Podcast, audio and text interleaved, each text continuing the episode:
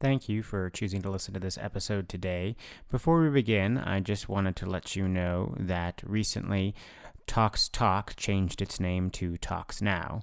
So during this episode, at multiple points, you'll hear us refer to Tox Talk and the website Tox Talk, but you can check out all that great content at Tox ToxNow, T O X N O W dot O R G, and follow us at our Twitter feed at Tox Now. So same great people, same great content, just a slightly different name. Thanks for listening. We'll continue with the episode now.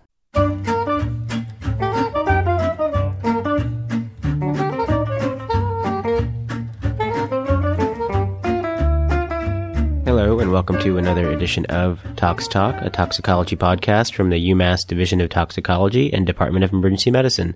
I'm your host, Matt Zuckerman. On this episode, we're getting together with the team at the Aubin Child Protection Center at Hasbro Children's Hospital in uh, Providence, Rhode Island to discuss some cases. This is going to be a great episode. You're going to hear from a number of people, including the wonderful Christine Barron and Amy Goldberg and some of the child abuse pediatric fellows. These people work hard every day and are on call long hours to try and be there to help investigate child abuse and there's a lot of other terms for it and, and, ways to soften it, but that's what they investigate as child abuse. And these can be some of the hardest questions because what they have to do is try and determine if a given story is consistent with the exam and the lab findings and, and all the other information that they pull together. And in the ED, I find that there's often a lot of discussion about whether spiral fractures indicate abuse and retinal hemorrhages and sort of classic findings on radiology and physical exam. But a lot of these cases also involve substance use, either pharmaceuticals or illicit substances.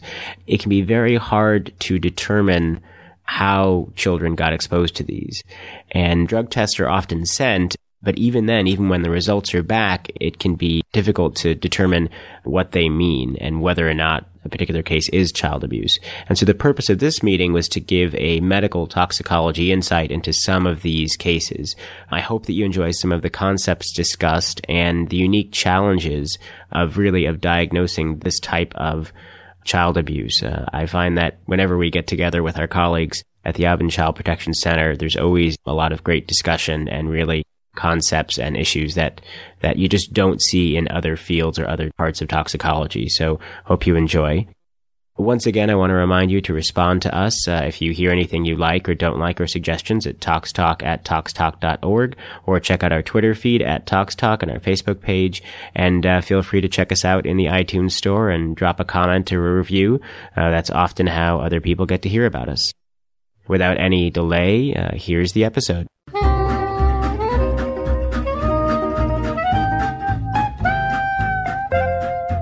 You want to read the first case and then we can discuss it? Sure. So the first case is uh, everyone's got a copy of this is a four-year-old evaluated for concerns of possible ingestion of an unknown substance who presented to the PMD and then presented to uh, Children's Hospital ED and stated patient was having an allergic reaction to eating food containing peanuts was tachycardic seemed to be having a dystonic reaction with the head turned to one side and couldn't move it the initial tox screen was positive for cocaine the confirmatory test was negative the provider then spoke with the lab, and after giving them the history, they reran the testing and then got a positive test for cocaine. Not sure what additional tests they completed, quote unquote, but I have the lab report. Discussion points are false positives and negatives for cocaine. What is the confirmatory test? And when a child comes in with ingestion of an unknown substance, what are some of the general principles of what to do? So, I think that there are a few different points that are worth discussing for all of these cases, and I'm going to throw a few questions out there for all of you as well. Does cocaine cause dystonia in kids? It's a rarely reported adverse event. And when we typically think about dystonia, we think about antiemetics, we think about antipsychotics, but we don't automatically assume that cocaine is one of the causative agents. So I think that this is a great teaching case in terms of reminding us that recreational drugs can cause dystonia in children. And when you're faced with a child with a dystonic reaction without explanation, there's case literature that supports cocaine as a possible etiology.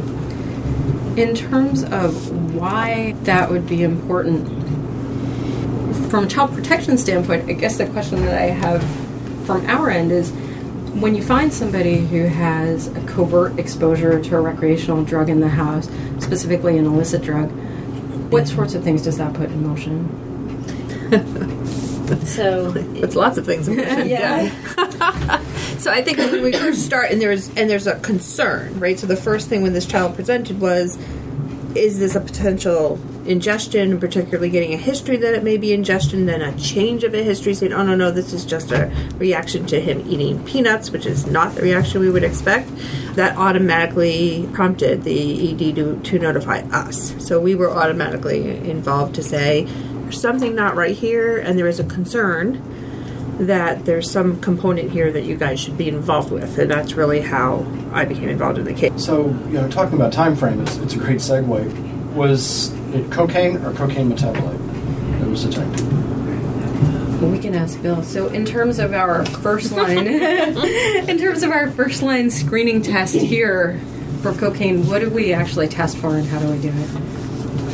The immunoassays are pretty much designed for cocaine metabolite based on benzoylecgonine, the uh, pr- primary uh, metabolite. There is some, depending on the manufacturer, there are usually some much lower, lesser cross reactivity with the parent drug cocaine or with other subsequent metabolites, but they are principally designed in, for a cutoff of reactivity of a certain concentration of benzoylecgonine. If I were going to look for cocaine proper, the parent compound, in the blood, what's my window of opportunity after exposure? We do not handle blood here. We strictly look in urine. In your, So I really couldn't answer that for you.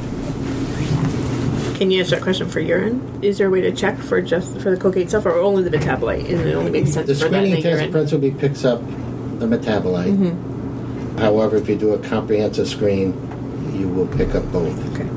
But it's going to depend on how much of the product is typically excreted unchanged. I mean, if, Right. if nothing's excreted unchanged, then going on that fishing expedition won't help you. And in fact, a false negative, in a way, might provide more evidence for the other other team if they say, "Aha, there was no cocaine in the urine," but you wouldn't expect to find cocaine in the urine. You just shot yourself in the foot. so, so the reason I bring this up is that cocaine, cocaine is a relatively unstable molecule. It's got uh, two ester linkages, one of which can hydrolyze spontaneously in serum and urine. The other you know, can hydrolyze spontaneously, but generally requires enzymatic reactions to do so. Benzoylecgonine is, is a relatively stable molecule, which is why the immunoassay is directed towards it. If you want to look for cocaine in the blood, you generally only have a few minutes uh, if, like if, like a whole bunch of planets align, like if you have the right collection system, if you can freeze it rapidly, if you can analyze it rapidly, because cocaine does break down uh, rapidly. Um, I've heard that you only have about 30 minutes, like if you want to do that. So functionally, it's impossible to get out of the. It's functionally impossible to get out of the blood.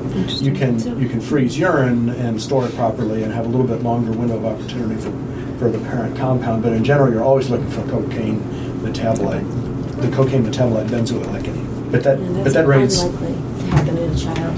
really To be able to find really, it, and really sort un- of given the circumstances that we deal with. it's really unlikely. You know, Period. in- like you have to like take almost any- cocaine and say, "Here, drop my blood." Yeah, almost almost that quickly.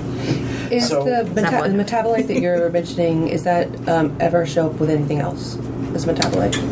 Like cross Well, reactivity. well, Yes. Is Let, us come. Let's come back to that in, a, in a second. But you know, one thing I wanted, the other thing I wanted to bring up while we're on this specific topic is we get a positive screen which detects cocaine above a particular threshold. Mm-hmm. If it's absent, or if it gives you a negative response on that portion of the tox screen, it doesn't mean that cocaine metabolite isn't there. It means it's not there in a sufficient concentration to cause a positive result. So then you do the confirmatory test. Now, the confirmatory test was negative, but then they did again, it was positive. So the question I had for the child protection end of things is let's pretend that you know, I, I take a sample, I shoot it into, is it a GC mass spec or an H- Yes. LC Yes. spec? Yep. So, so I shoot it into some sort of you know, like analysis device, and I get a result which is below the threshold that whatever reporting agencies and credentialing agencies allow. Will you work with a clearly positive result that nonetheless misses the threshold by a couple of nanograms per ml? Absolutely, yes. I mean, that in this case, I had placed the child in custody, notified police. Police went out to the house, made an arrest, and there was no question I was going to have to go testify in this case, even starting in family court, and was very clear that even if it was negative, I had enough information to demonstrate that given the scenario and the details that I had, that it still was consistent with an ingestion, would be consistent with ingestion of cocaine, and that there are multiple limitations of our ability to test, particularly in children, and would have to speak to that in court. But anything would be helpful, of course. Right. So like, it's always important to go back and actually have a conversation with people who run the laboratory to mm-hmm. say, you know, come on, I, I really, I really need to know this is the, this is a clinical circumstance, and mm-hmm. you know, I understand that we can't report the results officially as such, but what information can we nonetheless get? And I, I think that the important part too is understanding what these thresholds were designed for. These these thresholds were largely driven by transportation safety.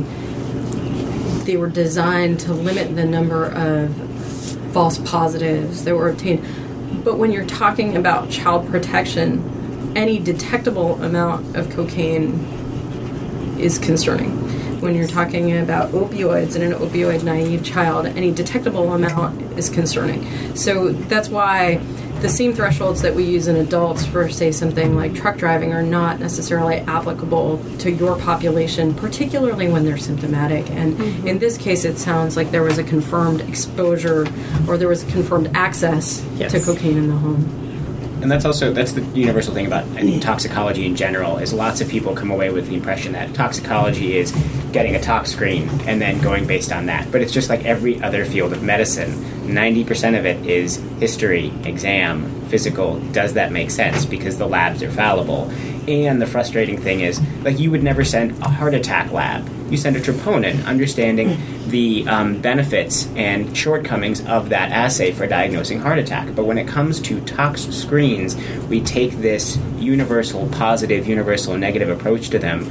And with forensics and child toxicology, it's even harder because so often in the adult world, I honestly don't care what they took.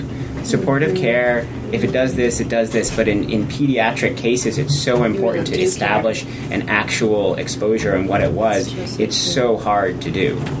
And it really truly is important for the safety of kids so that you, know, you have to be able to identify that. That obviously it's very easy to say how unsafe a situation would be for any child if they have potential exposure to cocaine. But if you can't prove that, then you have to argue, how, well, how can you say that this home is unsafe then? I think one thing that was mentioned was um, contact the lab because if you have a cutoff, a certain signal you would want, you say it's positive, it's negative. Well, the old days, I'm old enough, we used to manually do this and we would look at the answers. Of course, we would put on chemistry analyzers, which are robots, and simply above, below, yes, no. Mm-hmm. So it doesn't hurt to say, could you go back and look at the rate? I mean, I know I've done that from home, called the chemistry lab and say, the doctor thinks somebody took ecstasy or something. Could you do me a favor? Could you please pull two absolutely negative urines, PD osmolalities or something, run them and run this patient? And they'll say, I got this, I got this, and I got this. Okay. Then I can just unofficially call back the doc and say, the answer is going to go out, I think, but really looks like it. Tomorrow they can confirm it or something, but just it doesn't hurt to communicate, you mm-hmm. know. It, it really does. It really does pay off. You know, like mm-hmm. there's, you know, there's so much emphasis now in medicine on automated notification systems. You know, we forget that, you know, face to face or at least telephonic communication where you can actually explain situations. And, mm-hmm. You know, like another way to you know, like highlight it from our experiences, we've had people come in that we swore up and down got into GHB. Well, our lab is not credentialed to report the presence of GHB in the urine. And of course, it was negative for GHB because they're not credentialed to do so. Mm-hmm. So when we called up and asked, they said, "Oh yeah, the concentration of GHB in the urine is 323 nanograms per ml." So, you know, you can get a lot of information just by having just by having a simple simple conversation. Well, and it, I think Bill represents so much analytical toxicology expertise, and I've, I've called him a million times for, for different questions. But in terms of this case, in terms of why you think the confirmation was initially negative and then positive, do you think it was an adjustment of our level of detection? It could be a concentration issue. You can be right at a cut off one or the other. And, you know, if you have a procedure that says use two mLs of urine, and somebody calls up and says, "We really suspect that," you know, you may say, "Okay, I'll repeat it using five mLs. I'll use more material just to find it," because you're qualitatively saying, "Yes, it's there." I mean, that's I, I don't know the particulars of this, but another answer, not necessarily here, but that can happen is you have a cutoff for a drug of abuse. And we'll take another family, uh, benzodiazepines. Yeah. Valium gives you a certain signal. Its metabolite, nordazepam, gives you a signal. Its metabolite, oxazepam, gives you a signal. So when you test for benzodiazepines, it could be positive.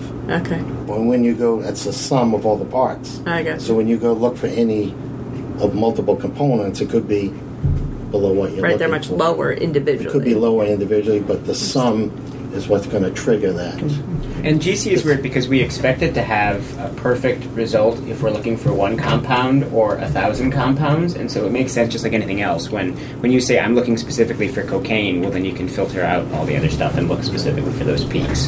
Versus the machine doesn't know that you're looking for cocaine. you know the whole issue of you know what does a tox screen detect and what it doesn't detect is uh, I mean you could spend you know, I think months just refining your, your knowledge of that but you know there are a mm-hmm. couple of a couple of general a couple of general comments. My impression has always been that the portion that's used to detect cocaine metabolite is very good. The portion that's used to detect marijuana is very good. Benzodiazepines are terrible because there's so many new benzodiazepines that came out from the time they developed the tox screens. The ability to protect amphetamines also is extraordinarily poor too, because at the time the tox screens were being developed, compounds like dexedrine were still over-the-counter weight loss products. Phenylpropanolamine were over-the-counter weight loss products, and um, Primatene Mist also, uh, which had outright amphetamine in it, was was over-the-counter as well. So the manufacturers of these over-the-counter medications approached the people who were developing the tox screens and said, "Hey, look, you know, we don't want all the users of our products being labeled druggies." So the amphetamine portion of the screen and the benzodiazepine portion of the screen are pretty sloppy. And for a lot of the compounds that you will see day to day, the likelihood that you'll get a positive result is really pretty low. Hmm. So you just can't you just can't rely on the tox screen the same way you could for cocaine or marijuana. And that's not even counting all the new agents. I mean, some of the C2 agents and synthetic cannabinoids and stuff, which I don't know how you guys are handling those. C two. There's definitely ways to assay for those because it's in the literature, and certainly our forensic colleagues have to do this when they're doing crime analysis or forensic analysis of bodies. But on a clinical setting, we were talking about this the other day, the clinical part of it hasn't necessarily caught up, at least at our institution. And part of that's just due to the properties, part of that's due to the fact that every other week they're coming out with a new agent which requires a different test, and they're not really sending us updates before they release these. How are you guys dealing with these? Yeah, we have the peaks to look for it, but we don't really test for it. There are some testing kits available. However, they are not FDA approved. They are for forensic use only. Therefore, you cannot legally use them, just as with the immunoassays like cocaine or something. It's not FDA approved on blood or serum. Gotcha. It's only a urine test. We occasionally used to use it, and then we somebody found out one time. So quite honestly, what we do now is if we do not get a urine, we will do the test on the serum. It's not allowed. But if we don't report it and we don't charge for it, we can do anything we want in house. So we would do it as a heads up and say that blood head looks like it has cocaine. I mean, it's we don't know what it is, and then go pursue it that way. And then, so legally, though, uh, this, that's my question. So then you do a test that's not FDA approved in a particular manner, and how is that handled by the courts? easily. Or legally? Not easily, because there's always going to be the same thing. Will it always be, even though it's not against the parent, and we're looking at it. Their attorney, of course, would be like, "Wait a minute, that's not approved." Mm-hmm. But I think that in in my experience has also been that while everybody believes because they watch CSI, they put your little sample in, you get all of your little peaks, and say, "Hey, look, this this is sand from one beach only, and this is where this is. Okay, so all of us at this table know that doesn't happen, so we're already fighting against that to start with because people just say, "What do you mean? You do a tox screen? and just tells you everything. You don't even have to know what you're looking for. It just tells you everything." So we're already sort of starting behind the eight ball with, "Hey, let's explain to you what is possible or not possible," and then go from there. And so our experience has been very good with Rhode Island DCF, where we can say, listen, here's enough concerns, clinically putting all these pieces together, here's where our concerns are, and make sure the child's safe. And also based on the clinical presentation. Well, that's just that, yeah. So Yeah, clinical history, well all of that is very history important. But they will allow that evidence to at least be introduced. they can use it in their investigation. When we get to family court and you have to try to maintain the safety for a child, that's where those issues will come into play. And you know, my experience has been that particularly with children, not only are, do we have these thresholds that are set really for like transportation and adults, but also that you know it's really unusual to get adequate amount of urine for kids, and that kids' urine is very dilute and oftentimes it's a time delay because nobody's sort of thinking. I mean, the first thing you think when a when an adult comes in and seems to be under an influence is to think about Right. drugs, but for kids, that's not always the first thought. So we have all those things against us. And I think that that's something that we describe and explain when we're on the stand. Like, here is why this is not a simple, straightforward, you just do the test and you know everything. And I think the way that we've been able to partner in the past is that we can speak to whether the constellation of symptoms either matches or does not match with the drug testing, mm-hmm. And whether we agree with the findings of, uh, of the child protection team at the bedside. And so that's the role that we played in, in the past. And uh, It's been exceedingly helpful, right, to have someone also say that, yes, from a toxicology point of view, that yes, dystonia can be caused by cocaine. It's a rare occurrence, but it can be caused by that. So all of those things really are very helpful in keeping kids safe. And that's really what our role is. So I think that's been very helpful to collaborate. Is that good? We had a question. We had a question about um, false positives. As far Which as was the- false yeah, positives, cocaine is like cocaine. one of the best. I mean, I don't know if I've seen a false positive. I'm probably, I don't have a number. 97% positive, correct, or whatever.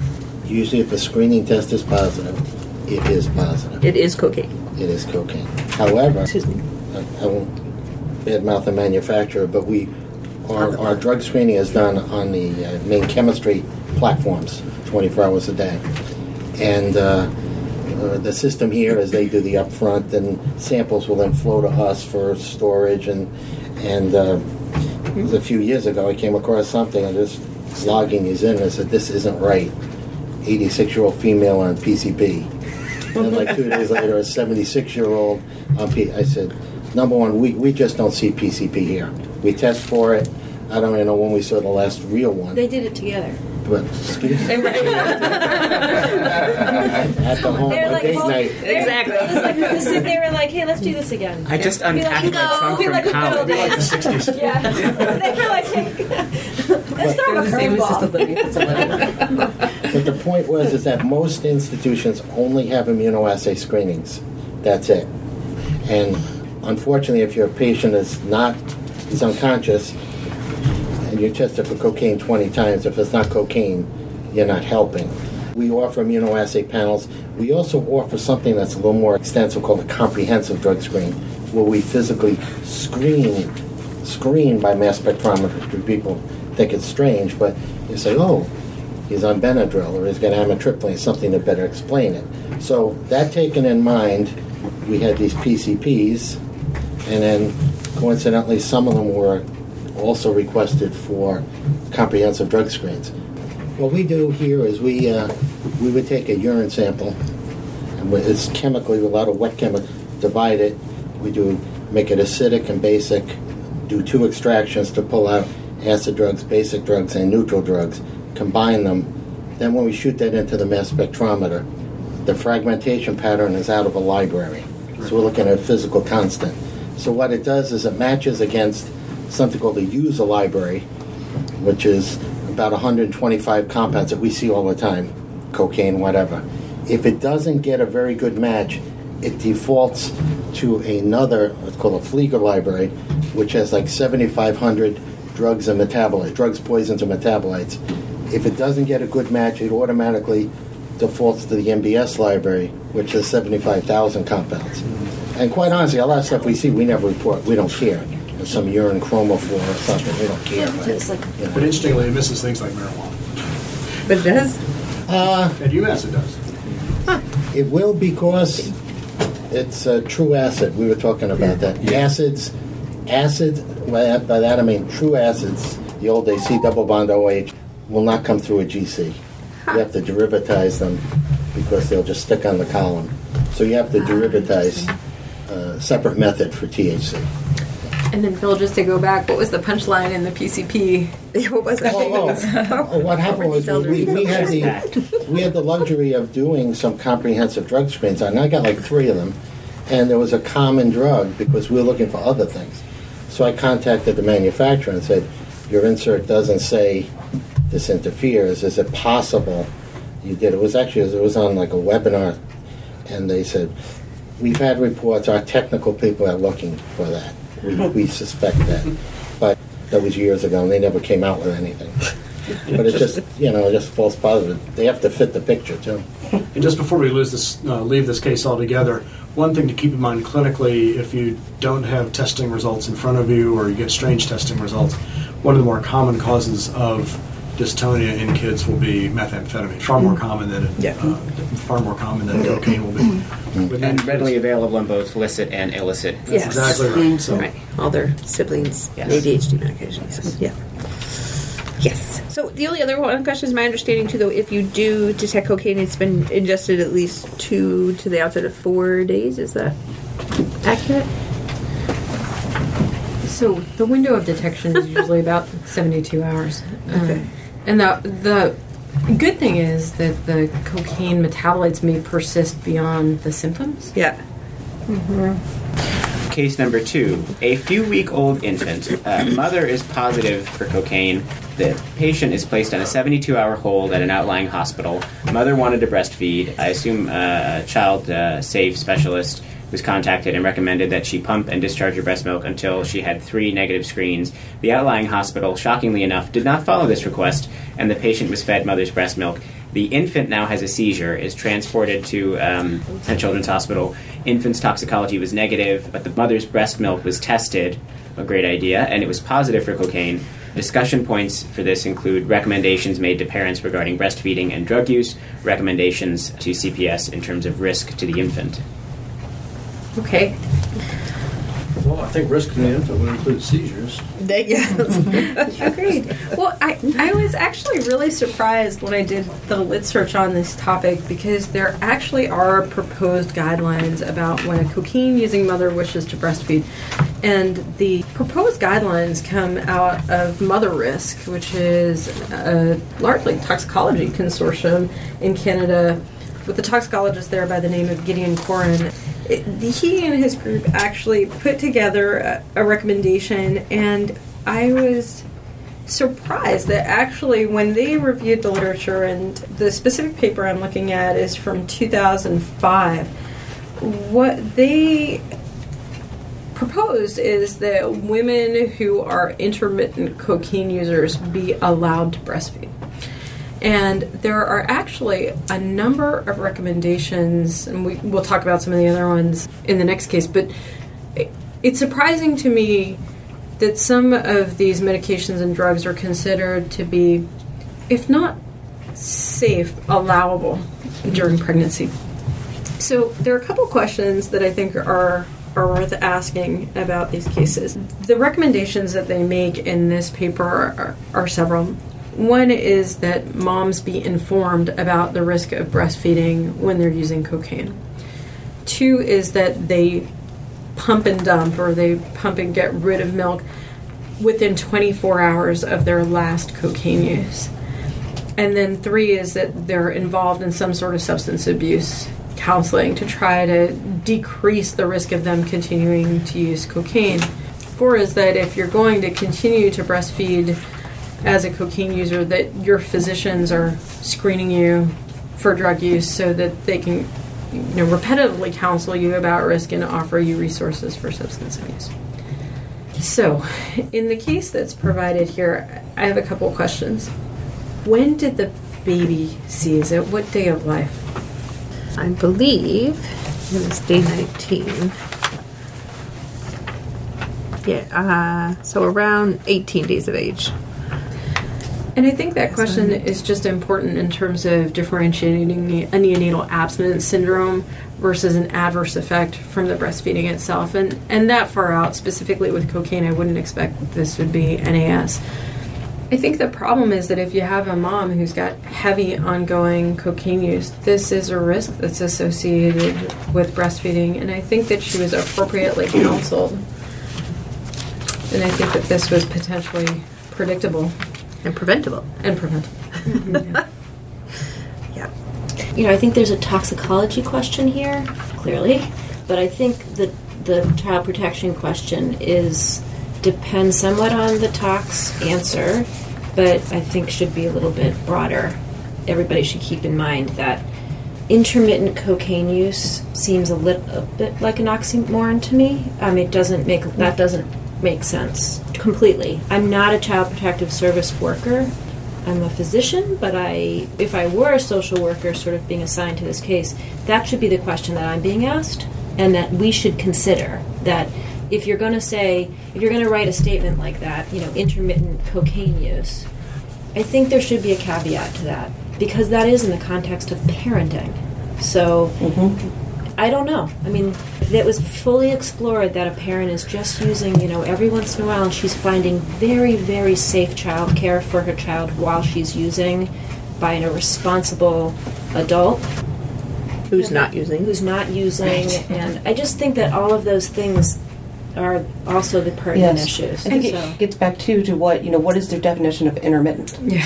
And how, as a physician, are we able to fully differentiate what intermittent versus chronic use is, and how comfortable are we with our ability to actually clinically get to that information and trust that information to be able to provide the recommendations based from that article or otherwise? And, and not to mention polydrug use. Right. And I think that if there's someone who's using cocaine intermittently or whatever, well, what are they using on the other days? You're Right. Heroin intermittently in between, or you know, what methamphetamines in between. So Well, I think it's really interesting because I feel like from the from the maternal fetal medicine side, sometimes the perspective is different from the child protection side, and it, it's it's pretty interesting to look at it's some of the motivation I think for why they make the recommendations that they do.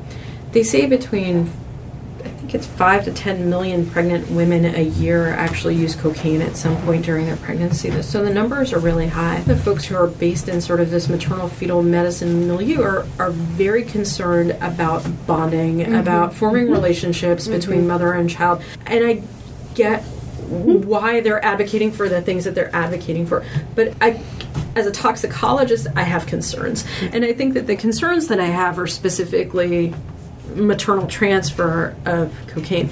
Now, I, I don't know whether or not it was actually cocaine that was found in the breast milk or if it was cocaine metabolites in this case. I think that if you actually did identify cocaine, what you're saying is that mom was using in close proximity to him when she was breastfeeding. And so I think that this is somebody who should be essentially categorically counseled that she can't continue breastfeeding until she's clean. I'm just going to read their guideline algorithm so that I'm doing an, an appropriate job of summarizing their article because I don't I don't want to throw them under the bus. So through interview and maternal urine test, establish recent current use of cocaine and other drugs, opioids, cannabinoids, amphetamines, and alcohol. To estimate maternal commitment to breastfeeding and to discontinuation of cocaine. Three, refer, offer addiction services. Four, monitor maternal urine weekly and baby's health weekly or more often as needed clinically. Five, if maternal urine remains negative and baby is doing fine, follow up. Six, if maternal urine is positive, measure cocaine in several milk samples. Also measure cocaine in baby's urine. Seven, if milk in baby's urine are cocaine positive and baby is doing well, follow up.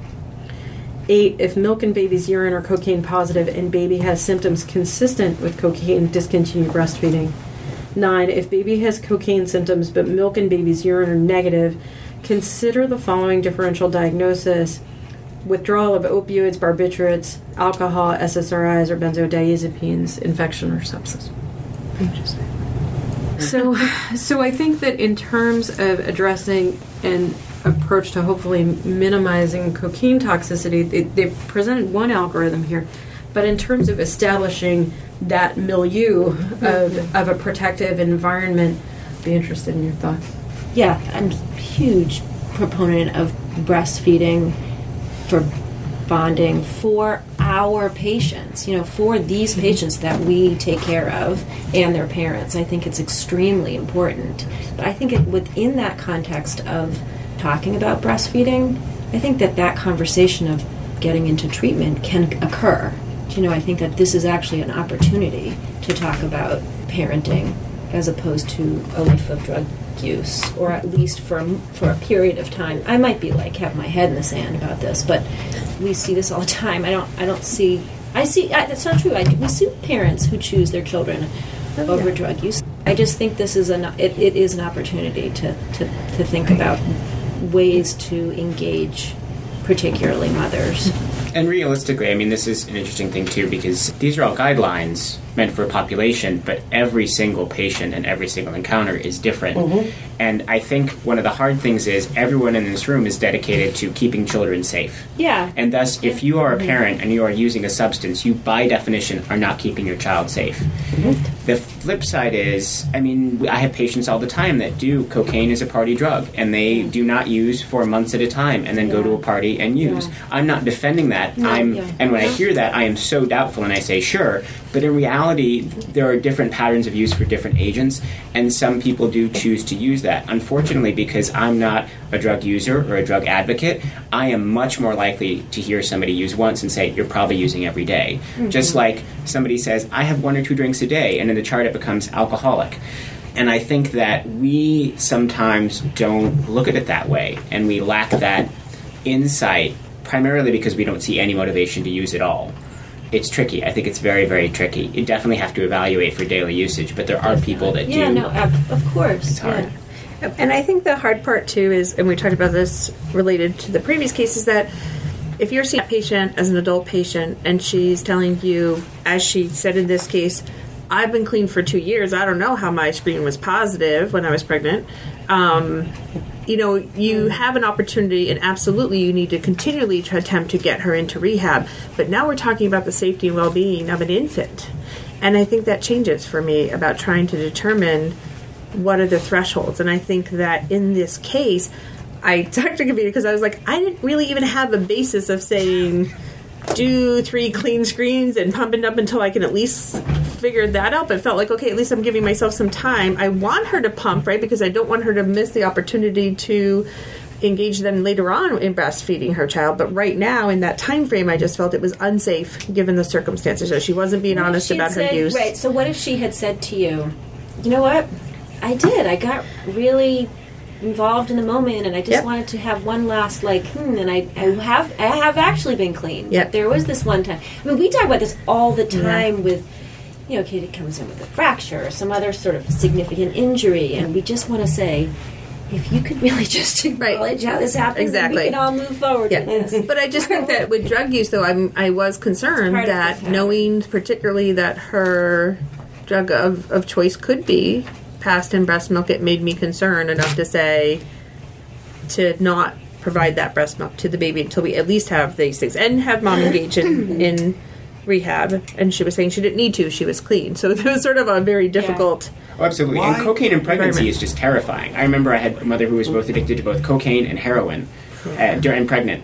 And I was like, um, if you're going to quit one, please quit the cocaine. Um, you know, if you're going to, because quitting both might be hard, Right. but the cocaine's bad for babies. It's Very bad. Yeah. And these are situations we should never, these are conversations we should never have to have, ever. So very. Why, why three? Why three negative? there's there wasn't any there really is no basis for that and that's why i actually spoke with Kavita. I'm like i would like us to sort of figure out a way to actually have a scientifically based plan the reason being only is that that i felt that it would give me enough time frame that they could actually test her over a period of days and and see if in fact It's good this week. there wa- right and everything else milks out. Right. No, but the problem too is, I mean, uh, there is, it is not feasible in any way, shape, or form to check the breast milk every single time before you give it to the baby. I mean, the only reason I had it checked here was because obviously the child had a seizure, and therefore knowing these circumstances already made me concerned that it was potentially from cocaine. And so I think that we're caught in this clinically. What do I do? I mean, I'm going to go to family court, and the judge is going to say, "What do you mean you don't want this mother to be able to provide breast milk? Isn't breast milk better for babies than anything else?" So I, And it gives the baby a pep. Well, so, could I say one? Could I say two? Could I say, could I say a month? I mean, there was nothing, and that's what I would love to be able to come up with a guideline that was helpful in that. I don't know that there's an answer energy. to it. I, again, if she had come up with three clean urines and then we allowed her to breastfeed, and could this still have happened? Absolutely. Can we talk about testing breast milk though? Actually, because that's a great it's a great concept. It's mm-hmm. something that doesn't occur to a lot of people. What? I have a history of doing this, so yeah. Of testing, of testing, Testing unusual, unusual substances. substances. Top ten unusual yeah. substances tested. I yeah, Vomit. I have, Vomit's great. I have. Vomit is great. It's just stomach contents. You just don't have to go fishing for it. um, I, it- you know, and the the sorry to get back to what you said. When you look at these racks, women can still breastfeed with positive screens because, and again, sort of go back to the article. This is the 2012 Canadian Family Physician article, also by Dr. Corin, Dr. Cressman, what they said is that for addicted mothers who elect to breastfeed but continue to use cocaine intermittently, breastfeeding should be delayed sufficiently after cocaine use to allow for drug elimination approximately 24 hours. So, in the setting of ongoing use, they're actually not relying on negative drug screens. Right. Instead, they're they're looking for moms Yeah, to be but I, compliant. I was wondering if you could, if there was anything known about the half-life of elimination into breast milk, and then you could just take five half-lives, and at that point, Do you know at that? point it's functionally. That's interesting. Well, and realistically, because with breastfeeding, really what you're talking about is metabolism in the body, excretion, because there's always a ratio, right, of, of uh, plasma level to breast milk level, and then how much is the toxic level in an infant, which we generally assume is zero. But there, there are some levels. And so, realistically, what they're doing is they're treating it like a pharmacokinetic um, problem, which, on some level, which one's going to be more successful? Saying you use at all, saying this is the safe thing. It's sort of it's almost a harm reduction strategy towards cocaine use in breastfeeding mothers. I I have one question about breast Yes. milk as a fluid. Now, urine is a low protein fluid, but breast milk is a higher protein fluid. Now, if you have a high protein fluid, what does that do to the binding effects of the mm-hmm. drug? And this would be my question in that regard. It's not what would you do with a negative screen, but what would you do with a barely detectable positive screen? Would that mean that you actually have a much higher load of drug Yeah, in that and, and, I, and, I think, and I think that's the point. I mean, we know that cocaine, in its native form, is a fairly lipophilic compound. That's why you know, it Hmm. enters your brain, you know, crosses the blood-brain barrier so rapidly, and you know, it induces its you know, neuropsychiatric effects. Uh, that, that's why, that's why I say I'd like to know what the you know, like elimination half-life into hmm. breast milk is. And just to go back to the article in terms of the available information that we have, they say that there are limited reports about the measurement of cocaine in breast milk following maternal intranasal use. However, given its physi- physicochemical properties with a pKa of 8.6, it is expected that cocaine present in the maternal systemic circulation would pass into breast milk in meaningful amounts and exhibit a high milk to plasma ratio. Cocaine present in the breast milk would then be absorbed orally to a limited degree by the breastfeeding infant, as it is typically broken down in the gut and the infant might be exposed to limited amounts of the drug. However, given that the metabolic capacity to metabolize and clear drugs such as cocaine is not fully developed in neonates, exposure to small doses could persist and cause considerable harm. Few reports exist that have examined the effects of cocaine during breastfeeding on infant outcomes. Reports show substantial variability in the level of cocaine detected in breast milk, which might represent methodologic issues in cocaine detection, considerable inter-individual variability in cocaine pharmacokinetics, or important differences in levels of cocaine use. This, this highlights another really important aspect of medical toxicology. How do grown-ups take cocaine? They either inject it, or they smoke it, or they snort it. Nobody eats it. Now you could say, well, people smoke pot, but you know they also they also make hash brownies. And put in other sorts of consumable items, um, and that's because cocaine you know you lose so much bang for the buck when you ingest it because it hydrolyzes in in the stomach very rapidly.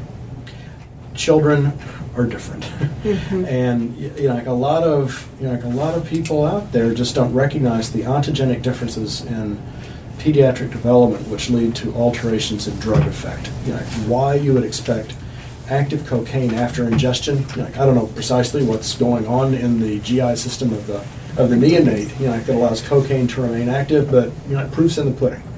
You know, like, you can have you can have adverse neurologic outcomes after oral administration of cocaine. And uh, you were, were talking about testing the breast milk. I mean, is there? I mean, there are certain things that I have been told no, I shouldn't test in, like a yoo-hoo. You like Is the there- milk-like stuff? Yeah, Yeah, it's kind of like chocolate milk, but not. uranium. And it comes in a bottle. That's another whole discussion Yeah, for another need day some- of, of a different type of case. But I wasn't looking for I wasn't looking for illicit drugs actually.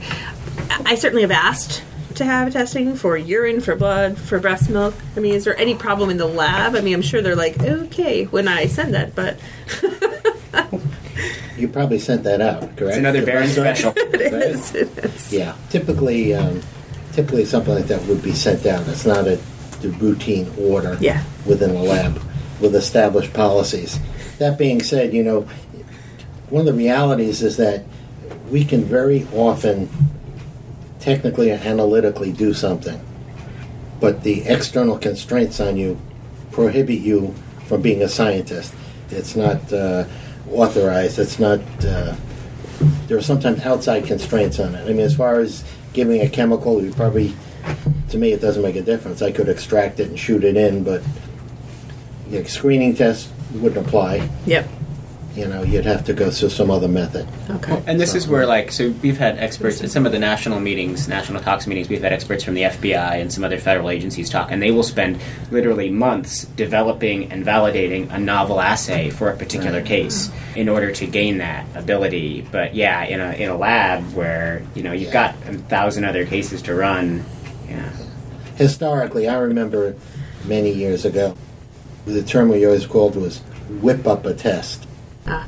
We would come in, uh, I remember coming in at 2 in the morning to test somebody for curare poisoning.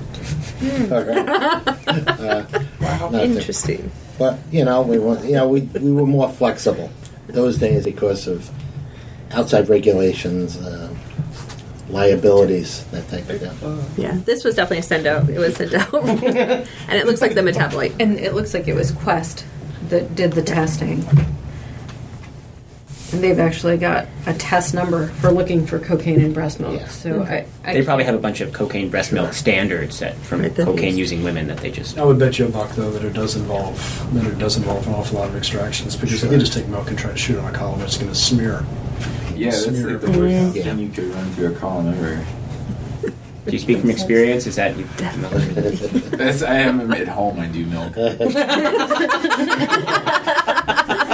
How you? It's my it's my background. Uh, case number three, a seven-week-old infant presents to a children's hospital apneic, requiring intubation and ventilation for approximately the next 24 hours. Mother reports bringing the child to the methadone clinic where she gets her dose, um, returned home, and then the baby stopped breathing, so she called 911. Says she breastfed for the first three weeks and then stopped. Initially denied um, taking uh, homes of her methadone doses, but later admitted that she does get to take homes. Toxscreen was positive for opiates. Uh, Comtox was positive for methadone. CPS is questioning if she could have breastfed infant, which led to apnea. Um, and the discussion points are methadone. How does it work? Does it work? Uh, what symptom does it cause in an adult to alleviate craving? So can methadone moms breastfeed?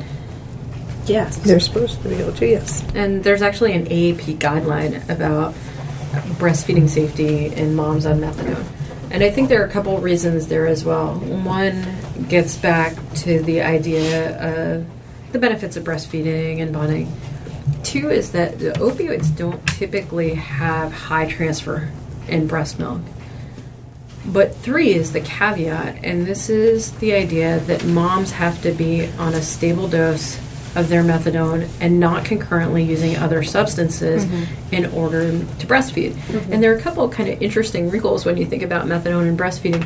One is that they don't want moms who are breastfeeding who are on methadone to abruptly stop breastfeeding because you can precipitate a later than usual methadone neonatal abstinence syndrome. So usually that can take days to declare itself anyway, and we know it can be delayed. But in the baby that's actually continuing to breastfeed with a mom on methadone, if she cuts off at any point down the road, you may start to get symptoms. Um, I think the other thing is that other opioids we think tend to be safe in breastfeeding as well. And Rob Hendrickson from OHSU actually wrote a paper on opioid use in breastfeeding. But there are a lot of factors that may affect transfer to the babies. So, time from last use to breastfeeding, some of the genotypic metabolism of opioids, specifically 2D6. And then I think that the problem is that when you have this up down pattern, you just can't get a predictable response anymore. So if mom is on methadone and concurrently using heroin and then breastfeeds, you may get the types of symptoms that we're talking about here. But I think the last thing, and and this is something that I feel like has crept into all of our consciousness, and and we don't know exactly how to evaluate this in a lot of these patients is just did the mom give the baby methadone? Methadone. Mm-hmm. And so I think the last question is, especially since she's no longer breastfeeding mm-hmm. and she hasn't been breastfeeding for four weeks, in the era of pharmaceutical availability, I think all of us have seen that case where the baby won't stop crying, the mm-hmm. baby is agitated, the baby is irritable. And then the parent uses one of the controlled make it substances that they have available. There was a at home. piece. There was a piece of this particular case that actually was very significant and suggested that that actually might be the case. Well, so that's what we actually came to, but there was this period of time where we were not able to say that because this question of. So let's just say we knew that this mom was getting methadone. So let's just sort of eliminate the opiate positive piece. Just uh, obviously, I mean, because that's uh, that suggests something completely A different. whole different problem. So let's just sort of eliminate that for a moment. Let's say we sent this test of this baby for methadone, I, which I would say I, I want you to test for methadone. So the question was, would breastfeeding actually lead to apnea? I mean, that was also. I mean, that's what Breastfeeding was, while on I mean, methadone. transferring of methadone of through method- breast yeah. milk I mean, is cause that, apnea. why would we, apnea. reckon, why would we say level, that right? t- that breastfeeding is okay if that's a possibility? That's not like dystonia. That's stop. That's death. I think that when there's a bulk of, Good of question. sort of clinical experience saying that you can safely breastfeed your infant on a stable dose of methadone when the kid comes in apneic something is hinky and so i think it's much more likely that mom is abusing or administering the methadone as opposed to this truly being a methadone in breast milk related adverse event the ways i can see that happening are one that mom is has just had a dose step up. So She she she, had a dose she escalation. did not. She had not had a dose step up. Well, and the other thing is, even if she didn't get stepped it- up, if she's yeah. got home doses, if she skipped a day and then doubled down on Right. one day, then she could Right. do her own dose step. She also- down on one day because she's tired. She also the, the piece of history that she gave is that she, when she was breastfeeding, she thought things were going. I can't remember why she stopped breastfeeding right now, but what I do remember about this case is that when she did stop breastfeeding, she gave me a very clear history that the baby was much fussier and didn't you know do as well. And that was what led us to So- kind of with these home doses and considering So of why she was so basically yeah, the only thing the kid didn't do was seize. It sounds like. Pretty much yeah. The difference between the recommendations that try to model exactly what we're talking about and this particular case is you actually can get numbers here. And so I think that's the defining factor. So, so in this particular case, what you would do is you, and I think it's what you did, you Yes. treated it like uh, almost a pharmacokinetic problem, which is the same thing that forensic toxicologists do when they get a blood alcohol level and an accident or anyone That's else. That's actually what happened. That's exactly what we Is did, that yeah. whoever I spoke with said, "Well, we need to find out the actual quantity of the methadone, of the Mhm. amount." It's interesting because I look at it differently. I, I, I look at it as first she said she didn't get take homes, and Right. then she did said that she did. So that right there to me is just like forgetting about anything else. This is a drug using mother who wasn't But But the only way you get take homes in Is if Rhode you- Island is if you've been, been a good patient. been a good patient for a long Right. time. Been a That- good quote unquote methadone patient. Right. And she was very, I'll tell you right now, she was And she- very good. Is she on for heroin? Or She was. Heroin. She was Well, great. and she was the so- nicest drug user I've ever met. Seriously. Seriously. Of course, you know, doctor, you can take away my baby. I'd better be nice to you now. Yeah. The there's no secondary gain there.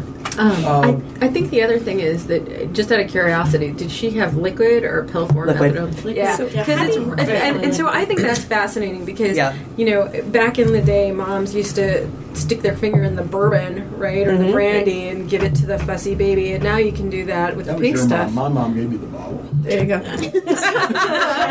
the bottle of milk or the bottle of brandy? Except in Mississippi, they call that wild turkey. Wild turkey, right. so it's actually already in a form that's easy to administer. Right, and, I, And- and that's yeah. that's Yeah. why. And I'll tell you, in Philadelphia, we've had the bottle. we've Yes. had folks with their take homes put it in the baby food bottle. Yeah.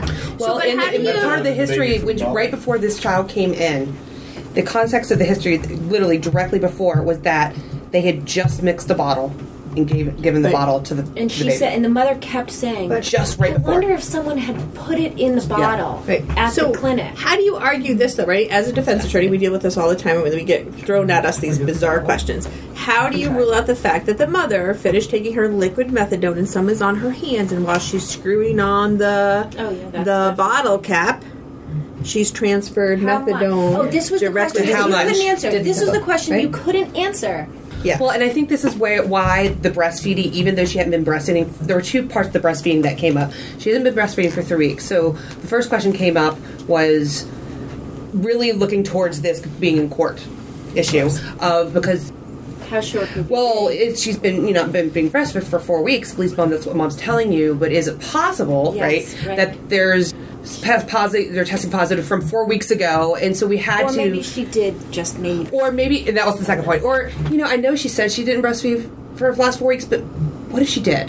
I remember one of so your we had senior to call. colleagues Let me let me in ask you court something saying, methadone. and it's possible that aliens flew in the window. That's exactly and right. gave her methadone. That's exactly right. But these But are the that's things. not what happened. These are the things that we exactly. But these are the things that we sometimes we have to think about in terms to in of what we know is going to be challenged in a court setting, because If we have to be able to be able to address those. If you Keep can the child get safe. blood, we can help you better. Okay. Because That's we good to know. cannot make a comment Really? about. We cannot make a comment about what. How much? We can't make any comment about mm-hmm. how much methadone the child Right. may have potentially been exposed to when we get a urine, because we did blood on her. what do we know about Yeah. LDEP in the in the milk, the metabolite? the of Thank metabolite. Okay. I mean, you can if, To if, L- if you can if, you, if LDEP is you know, like eliminated in the milk, and you have a higher than expected concentration in the kid, then that might argue that mom did go ahead and breastfeed or just lost the tolerance, and she really is just being a good mom. I think that if we had more data on metabolites in the kids, we could pin down whether or not it's an acute administration versus hmm. a chronic administration. Because mom will have LDEP in her hmm. in her blood. I anticipate that mom probably would have LDEP, perhaps, maybe. I, I, that's the question in the uh, in the milk. But if you've got a kid who's got primarily methadone and low concentration of LDEP, that tells me that you've got an acute administration of methadone to the child. And I think I would kind of look at this a little bit differently. In terms of there being a four week hiatus, I would be like, the kid received methadone because really the feasibility of having a four week break from breastfeeding and then picking up again is pretty unlikely. and being able to Yeah. produce a quantity of milk that's that would be sufficient. Sufficient. So I think it was low 100s. I don't remember what it was, um, and then it got to 96. to get Yeah. back to why the why the the serum concentration is helpful is that we can give you a range and the way that we can give you a range is we can say there's a couple things that we can say we can say things like when do we think the exposure happened? Then we can take the serum level we can look at the kid's weight the volume of distribution and we can try to back calculate what we think the maximum the maximum administered dose would be that would produce that concentration.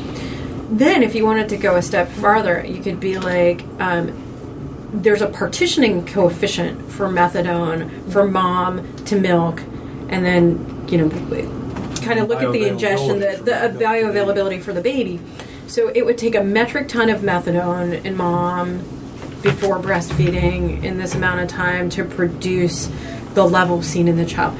With urine, we cannot, we cannot make any estimate of quantitation. You can kind of be like, it's high, it's low, whatever, but you know, there are factors with dilution, there are factors with um, just, you know, it's you just can't get there from urine. So anytime that you've got a case like this where you're like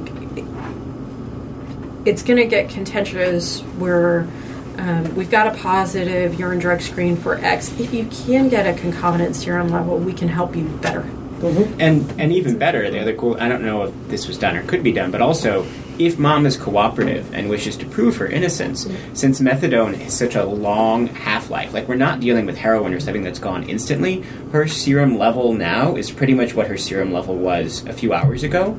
And so, in theory, I wonder if you could get levels and use that to even further corroborate that. So what, what volume what volume of methadone does she get? What, Volume what was her dose? volume? Volume. I don't. Uh, I don't know. I don't. I mean, I is don't know it, if I is asked it the about big volume. gulp or is it like a shot? She, I remember she was was like small little she, she was telling me that they were like little yeah 20 they were sealed 20 little cc's? vials but I don't I don't know how I much don't even think volume. that much. They were small, and that she actually Because then what, what, described uh, this what the black attorney's going to do, in the car. what the attorney's Yeah, going to, what the defense glove attorney's going to do is come back to you and say, you know, look, it's in a small volume anyway. It She's was- got multiple hundreds. She only had to get five percent. Right. Five percent of this Exactly. 15 cc dose is going to be approximately 0.0.75 cc's. I've got that in my hand right now. It's easy to miss. That's how the kid got poisoned. Right. Right. So- That's what I'm saying. Like the whole putting it on case. and getting it sort of transferring it onto the. I made. I took my dose. I got some on my hand. I made the Right. bottle. And although you're right that it, it doesn't matter because your mom is still responsible, but the child protective and the welfare standpoint is is this an unsafe home or not? And if mother Is this- is, was it is intentional? accidentally doing it, then you educate her not to do that I anymore. say it versus again, but y- you know, proof's in the pudding. Yeah, it's unsafe because the kid died like if it hadn't been for doctors around. Yeah, Yeah, that's, that's exactly what we did. But is it? But is That it from? exactly but this is. we But, said. what, what, yeah, I mean, Christy's right because in the NIH court, what they're going to say use is administration of naloxone is a it- surrogate marker of death. because what they're going to accidental or volitional? Right. Is it intentionally? Did I, did the mom intentionally put it in the bottle and then feed the baby, or is it Somehow. lack of education, potentially neglect because she had it on her fingers and got it on the bottle? and first da, da, da, da. suggested that someone at the clinic had. Yes, she did. Had like Given it to her played a child. joke on her. But anyway, Yeah, anyway, not- in this case, none of this intragascular. actually Nope. matters Developmentally can't do it. because the kid was positive for methadone and, and opiates. opiates, yeah. Right? So you She can make the case that Mama actually accidentally had the pink liquid on her hands and was slopping Right. in the formula. But you can't get a dual drug ingestion that way because mom is not supposed to be on any opiates. So I think that we could very concretely make the case Yeah. that this kid was at risk and that mom was engaged in bad behaviors that were not Right. accurately reported. Yeah, and even when we're like we're hypothesizing, talking about this, you know, whether it was the fingers and the bottle and whatnot, these are all just things that we are talking about because what we know is if we are called to family court to talk about this, these are all the things Well, that we need to have answered as well. Not that we think it's what happened or that it's plausible, but it's something that we need to prepare for in terms of discussing the case. Well, I think that the other thing is that obviously, in any case, a kid comes in and everybody can say, "Oh, that's obviously abuse."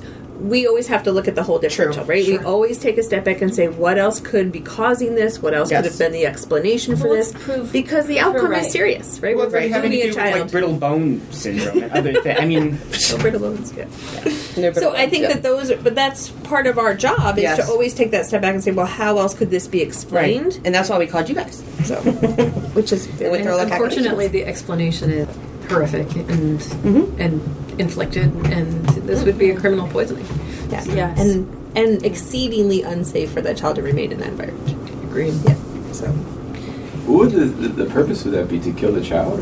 No, not Sedate- necessarily. And, I- and I think the thing Yeah. is Just that make I it could, It's not easily. I could easily imagine, you know, getting some heroin, smoking it, blowing the smoke into the kid's face, and the hope that the kid will just go lie Well, down and in I a think field of poppies I think like the thing is that you know people and and you guys can correct me if I'm wrong, but it's like most people don't shake their babies with the intention of killing them, right? There you go. It's just I, I think the thing is sometimes you want the baby to stop crying. Sometimes you want the baby to just let you sleep or carry on or, or do whatever. But injuring the baby for whatever intention gets you to the same endpoint. And so I would call this poisoning because you can't administer an adult medication to a child for whatever purpose and have an adverse event and then just be like, well, I didn't, I didn't really mean to hurt them. Right. You know, in the Right. same way that, yeah. The same way we don't accept we don't accept you even giving Benadryl, but you're not supposed to be giving it just, Right. just to sedate them. But the house staff does it all the time. No charges. And on some level, getting hung up on the why, while it's important for us mentally and it's, it can be brought up in court, Yeah. we had somebody at conference last week who quoted House and said, I don't know why patients lie, they just do. I just know that they do. That's that's completely true. And, and that happens universally is, is, yeah, I don't know necessarily why that sequence of events happened, but the facts seem to point to it.